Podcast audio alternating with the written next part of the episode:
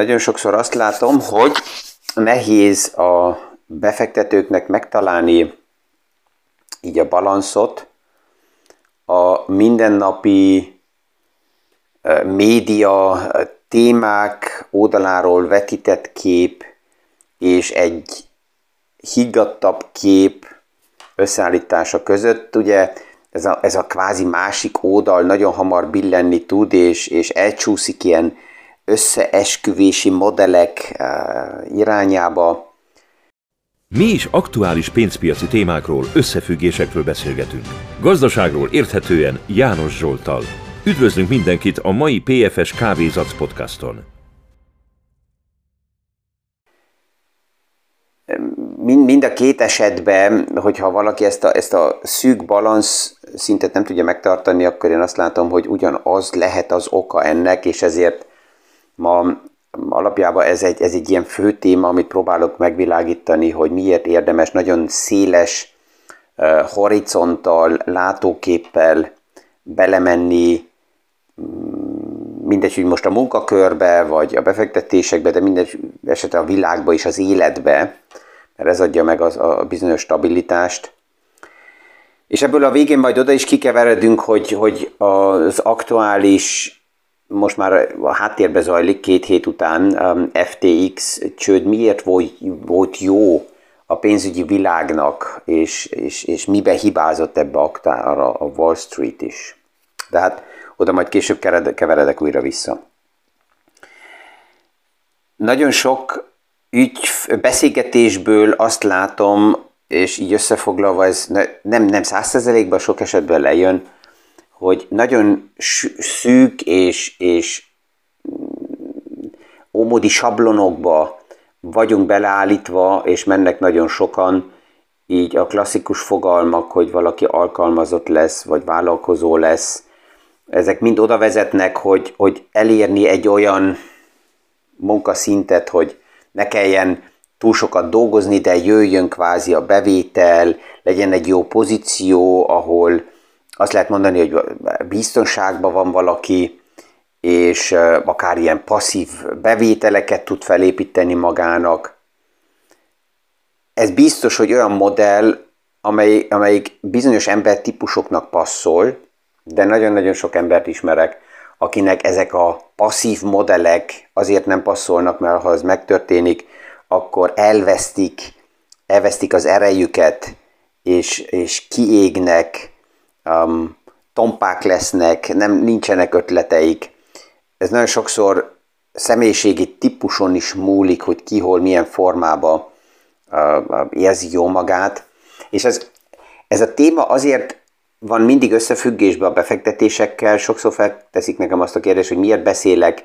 így szakmai pályafutásokról, megfelelő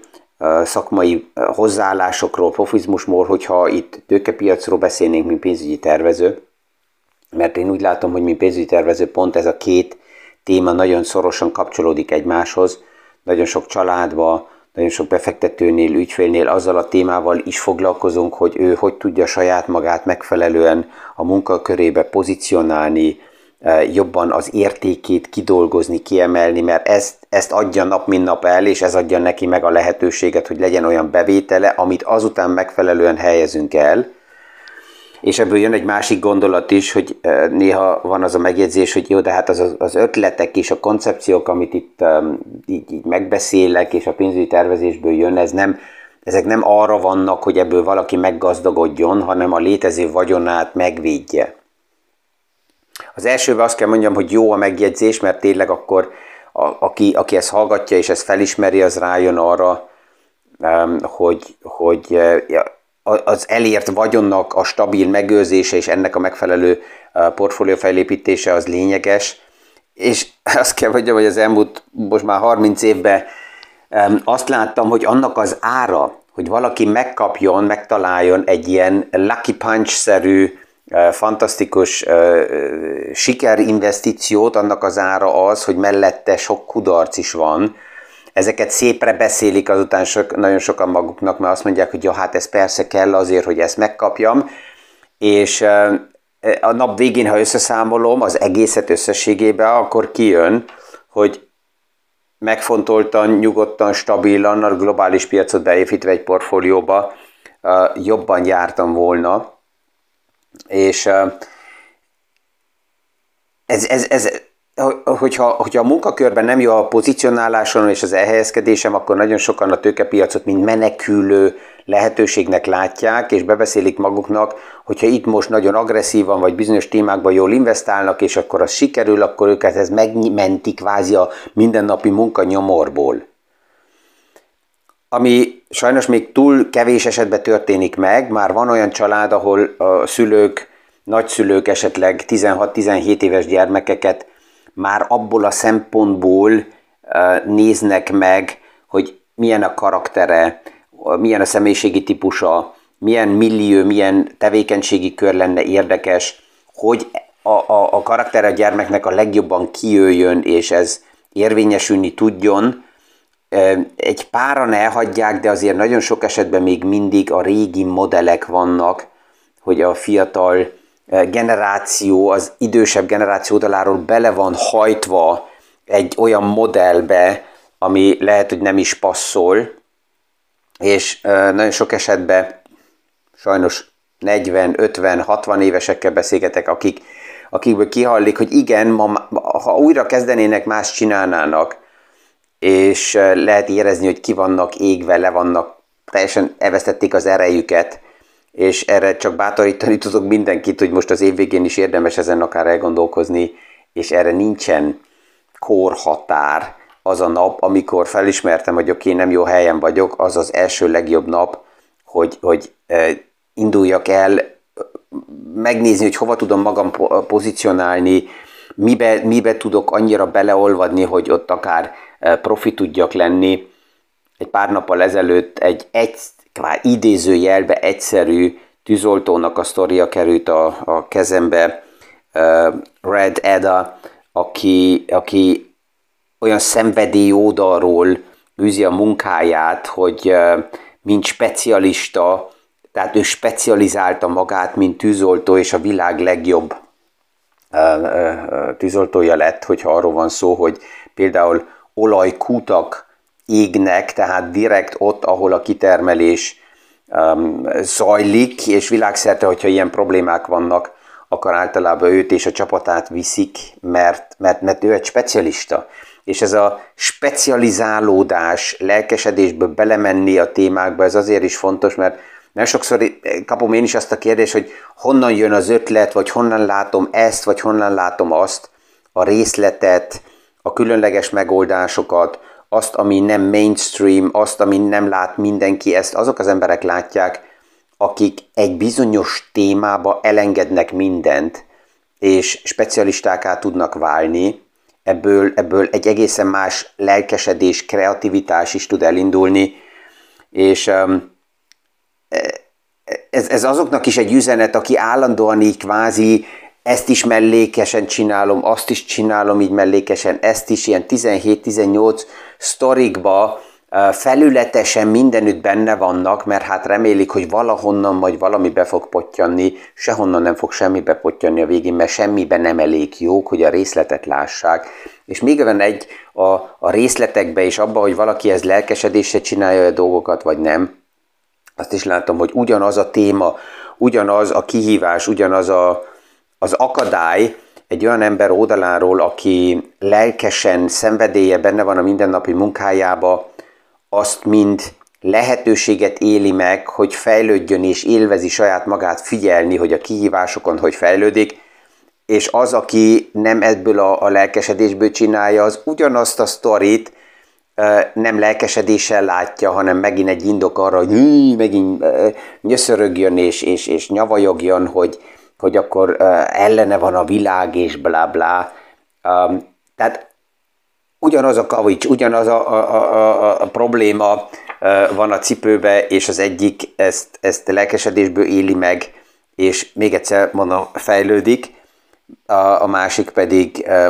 ezt, ezt felhasználja mind indokot arra, hogy akkor elmagyarázza, hogy mennyire ellene van a világ és mindenki. Akár a jövőben, hogyha valaki utazást tervez, én néha azt is javaslom, hogy ne oda menni, mint turista, ahova mindig megy mindenki, és mindent már ismer, és nosztalgiáznak, hogy ja, 20 évvel ezelőtt, és 10 évvel ezelőtt, és milyen szép. Na, lehet, hogy egy más szemszögből valahova elmenni és megnézni, hogy milyen bizniszmodellek vannak ott, beszélgetni az emberekkel, hogy működnek azok. És, és nem azért, hogy most, most, most kiokoskodni és kioktatni a világot, nem egyszerűen csak megnézni, hogy egy más regióba, hogy mi miért működik, milyenek a modellek, lehet, hogy van ötlet, amit át lehet venni, mert rájövünk, hogy aha, az egy jó ötlet, és az nálunk nem létezik, de lehetne egy igény, és akkor azzal, aki ott már abba a témával tapasztaltabb, profib, beszélgetni és megnézni, hogy hallám lehet egy, egy együttműködés, hogy az ötletét hozni ide, és akkor egy ilyen kooperációból ezt felépíteni. Vagy fordítva, hogy azt látom, hogy nálunk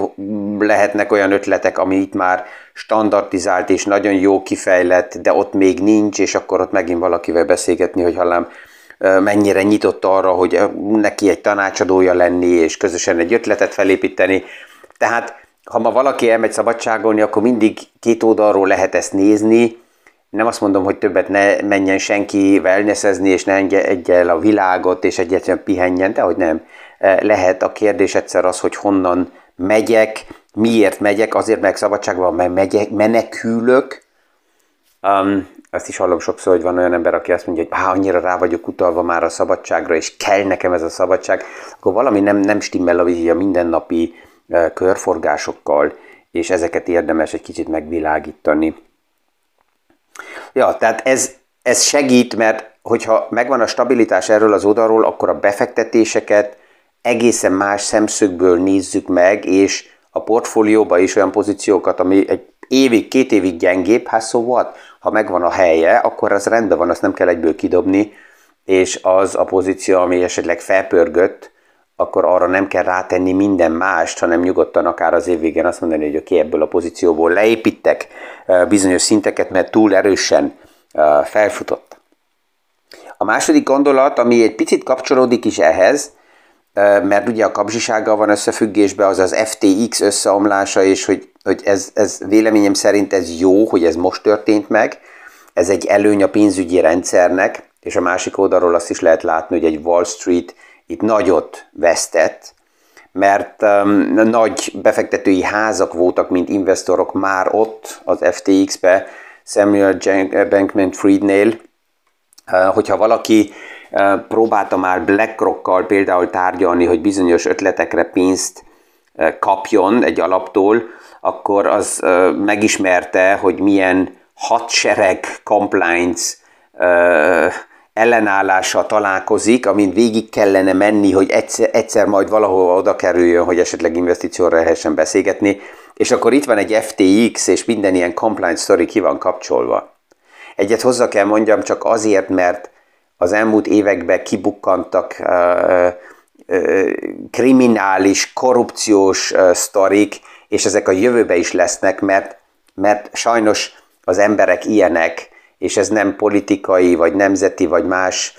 szín kérdése, hanem igen, ez egy emberi tulajdonság, de ez nem teszi helyesé az, hogy csak azért, mert volt eddig bárhol bármilyen korrupt rendszer, ezért ez megadja a jogosultságot arra, hogy akkor ez mehet tovább. Nem, kell ezeket szigorítani, hogy itt is, ott is mindenütt kiszárítani ezeket a, a korrupciós témákat. Szerencsére az FTX story az nem egy Lehman, hanem inkább azt mondom, hogy egy ilyen Enron féle uh, story lesz. Az Enron ugye um, Amerikában a 2000-es évek elején egy uh, nagy botrány volt, mert az egyik legnagyobb energiaellátója Amerikának, amelyik uh, ja, a mérlegét annyira manipulálta, hogy igaz, hogy a legnagyobb cégnek adta el ki saját magát kifele, de befele a, a, csalásokra volt felépítve. De ez, ez, ez, ez regionálisan maradt, és hasonló az FTX story is. Um, ha egy pár év múlva történt volna ez az FTX összeomlás meg, akkor nagy valószínűséggel a pénzügyi rendszerünkre ennek nagyobb kihatása lett volna, mert már elindult az a folyamat, hogy különböző hídakon keresztül, konstrukciókon keresztül kezdtek ezek a témák beszivárogni a, a, a hivatalos nagy pénzügyi világnak a likviditásába. Több olyan kisebb bank, amelyik küzdött a likviditással, már elkezdett a kriptovilág irányába fordulni, hogy onnan likviditást tudjon összeszedni. Nagyon nagy cégek a due diligence osztály, tehát az átvilágítását bizonyos investíciók előtt azt kihelyezték a saját struktúrákból, és ott mindig, amikor ki van helyezve egy felelősség, ott egy dolog történik, hogy ha ott nincs senkinek a vállán a felelősség, akkor kezd csak formális felügyeleté válni az egész téma, és a formális felügyeletnek általában az a baja, hogy a lényeget a sorok között nem veszik ki senki, mert nincs specialista. Megint ugyanaz a téma, amit az előbb is mondtam, hogy ha valaki specialista, akkor élvezi a sorok közötti formális eh, lényegek mögött is látni, érezni a dolgokat, aki csak elvégzi a munkáját, az az formálisan megcsinálta és kész, és azután megy haza. És még egy, egy uh, sztori volt, amit lehetett látni az FTX-nél, hogy Samuel Bankman-Fried elkezdett már a politika oldaláról is a lobbyval ugye dolgozni, és ez sem új jelenség, ezt is az elmúlt évtizedekben többször láttuk, Enronnál is politikai összefüggések, ami a szabályzás irányába ment. Nem kell messze menjünk Európából, egy Wirecard story, amelyik a politikával, a felügyelettel összefűzve az érdekeket, aktuálisan egy, egy Katár manipulációja és rengeteg más harmadik, negyedik vagy más kreatív államok lobby manipulációját láthatjuk a hivatalos szinteken, ha erre nem vagyunk nagyon figyelmesek, ami, ami, ami újra és újra megtörténik. És a, a, a startupokról is, akik ugye álmodoznak, azok mindig azt mondják, hogy já, de jó lenne így startup ötletbe investálni, és akkor itt is el van adva ugye a kapzsiság, mennyire fantasztikus lesz ez a sztori. A baj csak az, hogy főleg a kreatív új technológiai cégekben benne vannak olyan intranszparens modellek, csak ha vesszük most FTX-et, magába az ötlet lehet, hogy jó volt, de a Samuel Bankman-Fried egy olyan algoritmust programozott be, amelyik megadta neki a lehetőséget a korrupcióra, hogy anélkül, hogy azok, akik teljesen a struktúrát és a rendszert látják és értik, anélkül ő ki tudjon húzni a rendszerből pénzeket, amit azután ja, el tud tüntetni, és itt megy még tovább a vita, mert most egy picit csendesebb lett, de hogy milyen állapotban van Binance, hogy néz ki Genesis körül az egész story, és még rengeteg mi láncként felépített kriptó struktúra, amelyek mind az illikviditás előtt állnak pillanatnyilag. És itt a nagyházak is sokan felteszik a kérdést, hogy miért fognak azok investálni. Hát pont azért, hogy a saját hibát így a legegyszerűbb az asztalról elsöpörni, mert hogyha egy vállalat átvesz egy hibásan,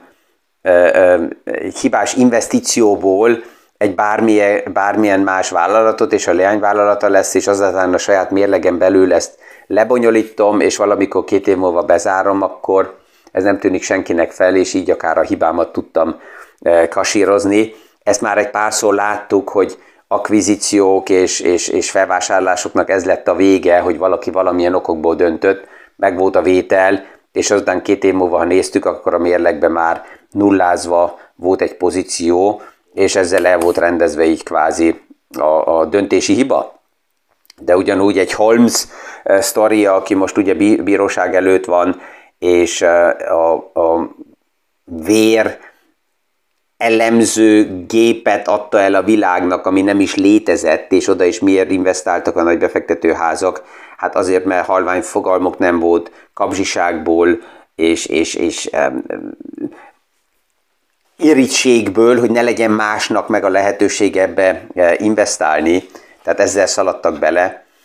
Sokáig lehetne ezt még tovább szétszedni, azért örvendek véleményem szerint, hogy ez most megtörtént, mert ez megint egy ilyen figyelmeztető jel, egy ébresztő jel, hogy igen kritikus lenni,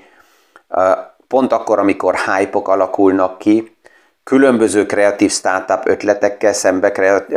kritikus lenni, amikor benne van a fantázia, hogy ötszörös, tízszeres, tizenkétszeres uh, szorzóval fog majd megtörténni az exit, akkor így a, a, a vészharangok jók, hogyha, hogyha csörögnek, és három lépés minimum mindig jó. Az első, feltenni a kérdés, hogy értem valójában, hogy mi a business modell. What's the business? Hogy működik? El tudom mondani egy 14 évesnek? Na, ez túl komplikált. Oké, okay, ez már az első baj lenne.